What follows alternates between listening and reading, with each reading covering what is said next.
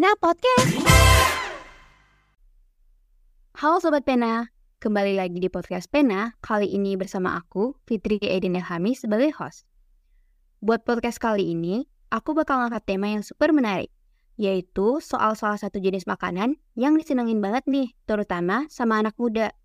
Hmm, apa ya? Yap, makanan pedas. Kita pasti udah gak asing lagi sama yang namanya makanan pedas. Sekarang tuh kayaknya apa-apa pedes ya. Mie pedes, basreng pedes, ayam geprek pedes, dan berbagai pedes-pedes lainnya. Nah, di kesempatan kali ini, aku mau bahas nih, kenapa ya makanan pedes disukain banget sama banyak orang?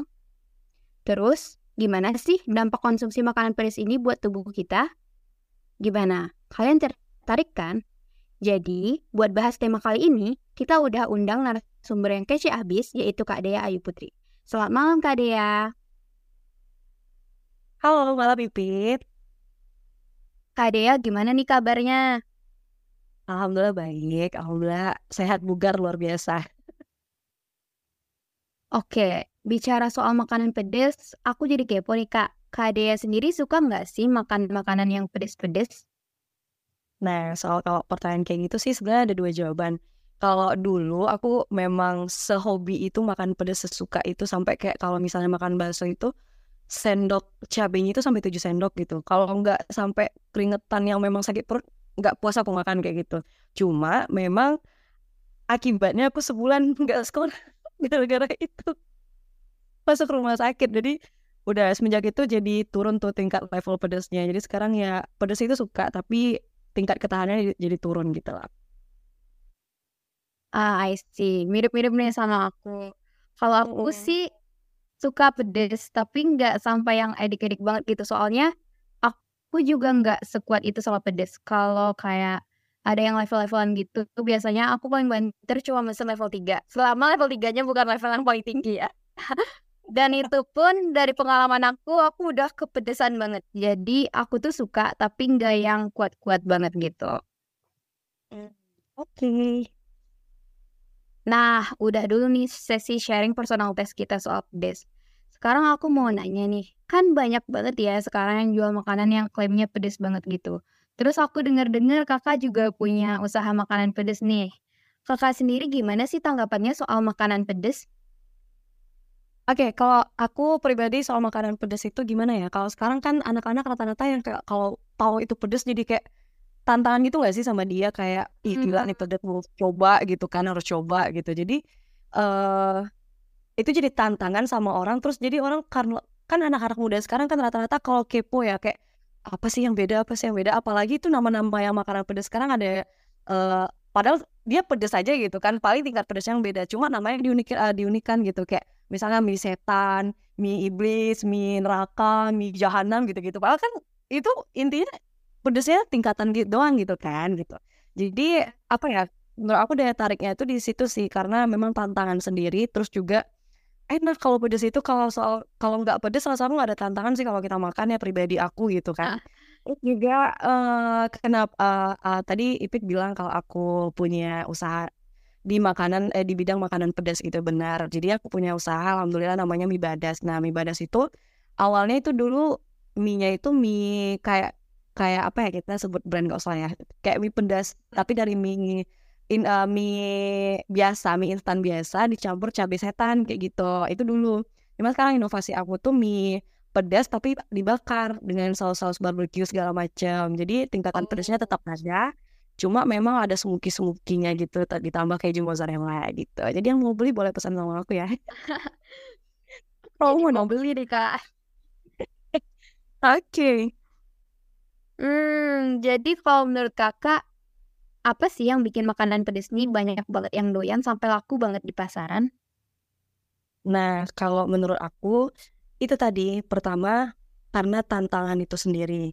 Yang kedua, pedes ini kalau misalnya Ipit dan teman-teman pendengar mau tahu, di makanan pedes ini kan uh, identik dengan cabai ya, cabai yang pedes. Nah, di dalam cabai itu ada namanya zat capsaicin gitu. Nah, itu tuh memberikan sensasi unik tuh Pit. Jadi di situ tuh bisa hadir uh, rasa panas terbakar di mulut. Nah, dari rasa sensasi ini tuh juga mengundang adanya uh, apa sih pelepasan hormon endorfin kita. Jadi adanya memberikan pengalaman kuliner yang berbeda, atau kayak rasa senang gitu loh sama rasa kayak euforia beda gitu loh kalau makan pedas. Nah itu dia dia merangsang pelepasan hormon endorfin kita gitu loh.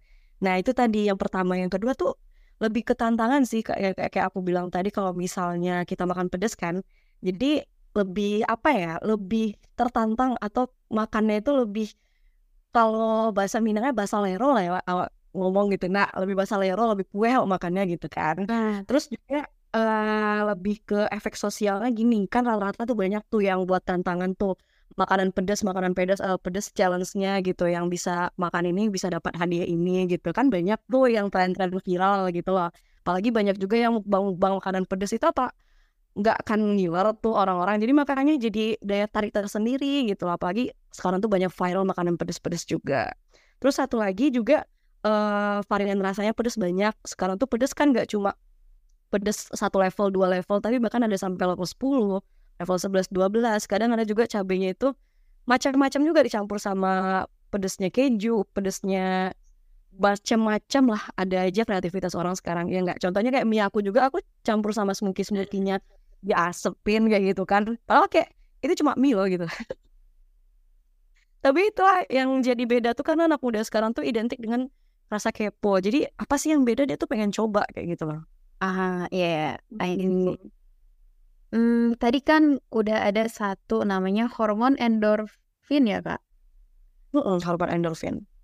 Ah terus ada lagi nggak sih dampak dari konsumsi makanan pedas ini buat tubuh kita selain hormon endorfin tadi kak?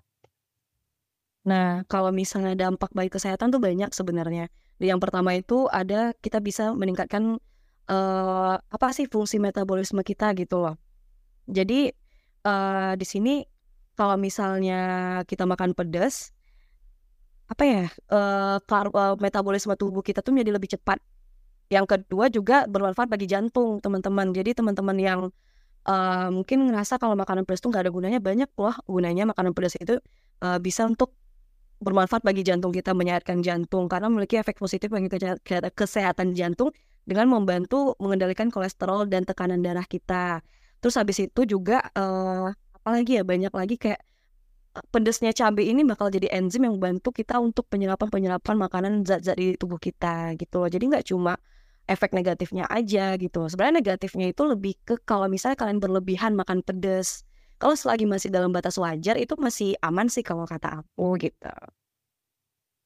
Oh, oh itu kan barusan yang positif-positif doang ya kak. Kalau yang jeleknya kira-kira apa aja sih itu kak?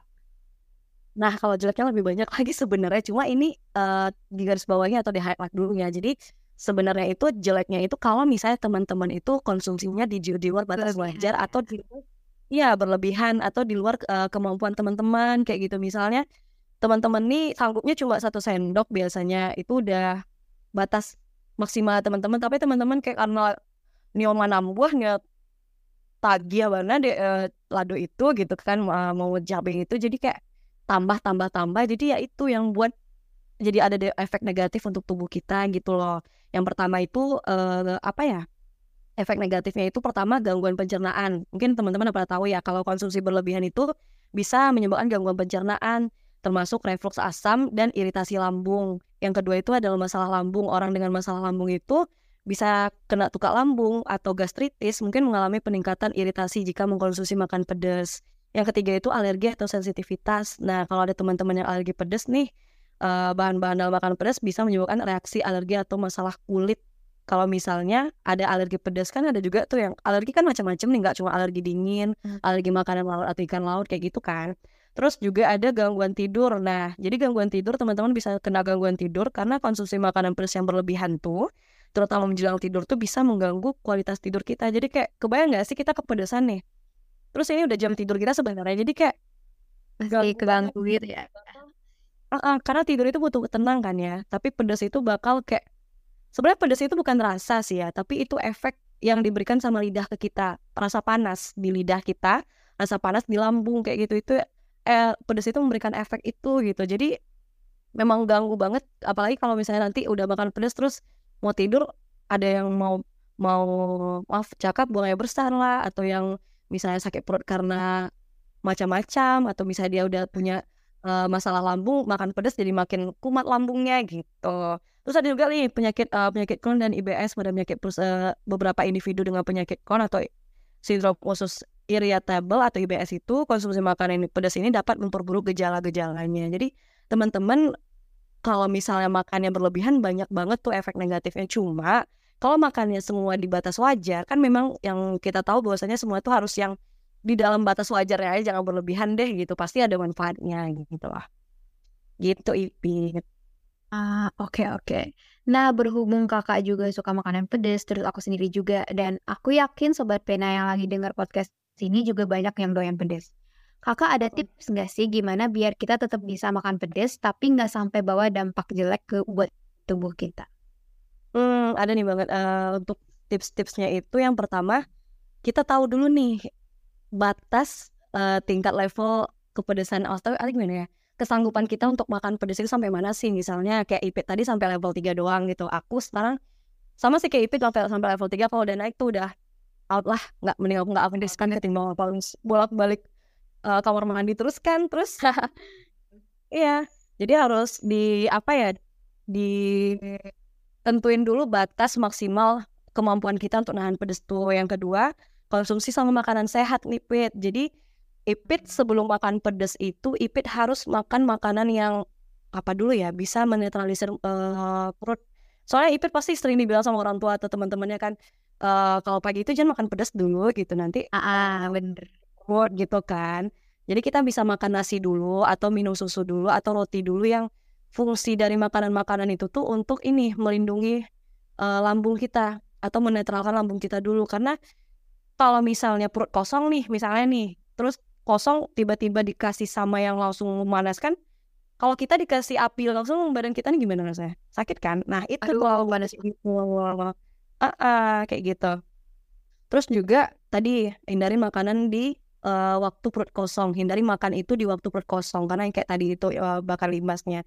Terus minum air yang cukup. Kalau misalnya pedas itu banyak kan teman-teman yang minum itu uh, habis makan pedas itu sebenarnya minum air dingin itu sebenarnya nambah nambah pedas, nambah pedas, rasa pedas di teman-teman loh gitu. Lebih baik minum air putih biasa atau air putih yang hangat agar bisa lebih menetralkan rasa pedas gitu. Atau bisa minum susu juga, yogurt sama roti tadi itu. Terus konsumsi makanan penyeimbang kayak tadi misalnya makan pedas itu ada sayurnya juga. Terus yang kedua, makan pedas itu nggak cuma cabai tok doang, tapi bisa contoh kayak teman-teman nonton Tanboy Kun, ada dia tuh makan pedas cabainya memang sepiring kayak mie pedas misalnya kan, tapi kayaknya cabai di mie-in deh, bukan mie in. Jadi kayak itu kan memang kalau aku tanya lambungnya Tanboy Kun sekarang kayaknya udah udah nangis deh kayak lambungnya. Aku nggak tahu deh, tapi mungkin udah banget ya tahan lambungnya kuat gitu ya Pit ya, gak tau lah kita kan ya gitu. Yang terakhir uh, perhatikan reaksi tubuh. Kalau misalnya teman-teman udah ngerasa nih perutnya sakit nih karena pedas, udah stop makannya, jangan dilanjutin karena bakal nanti kena efek-efek negatif yang aku bilang tadi gitu Pit. Jadi kita harus tahu batasan ya Kak, tahu batasan diri sendiri dan jangan berlebihan, dan jangan lupa diseimbangin sama makanan-makanan yang sehat juga. Gak kerasa kita udah sampai ujung aja nih. Ah, gimana nih? Terakhir ya Kak, pesan kakak buat yang pada suka banget makan makanan pedas di luar sana, apa nih Kak? Iya, kalau pesan aku ya Pit, sebenarnya sama sih buat Ipit nih juga sebenarnya, buat aku juga, buat semuanya.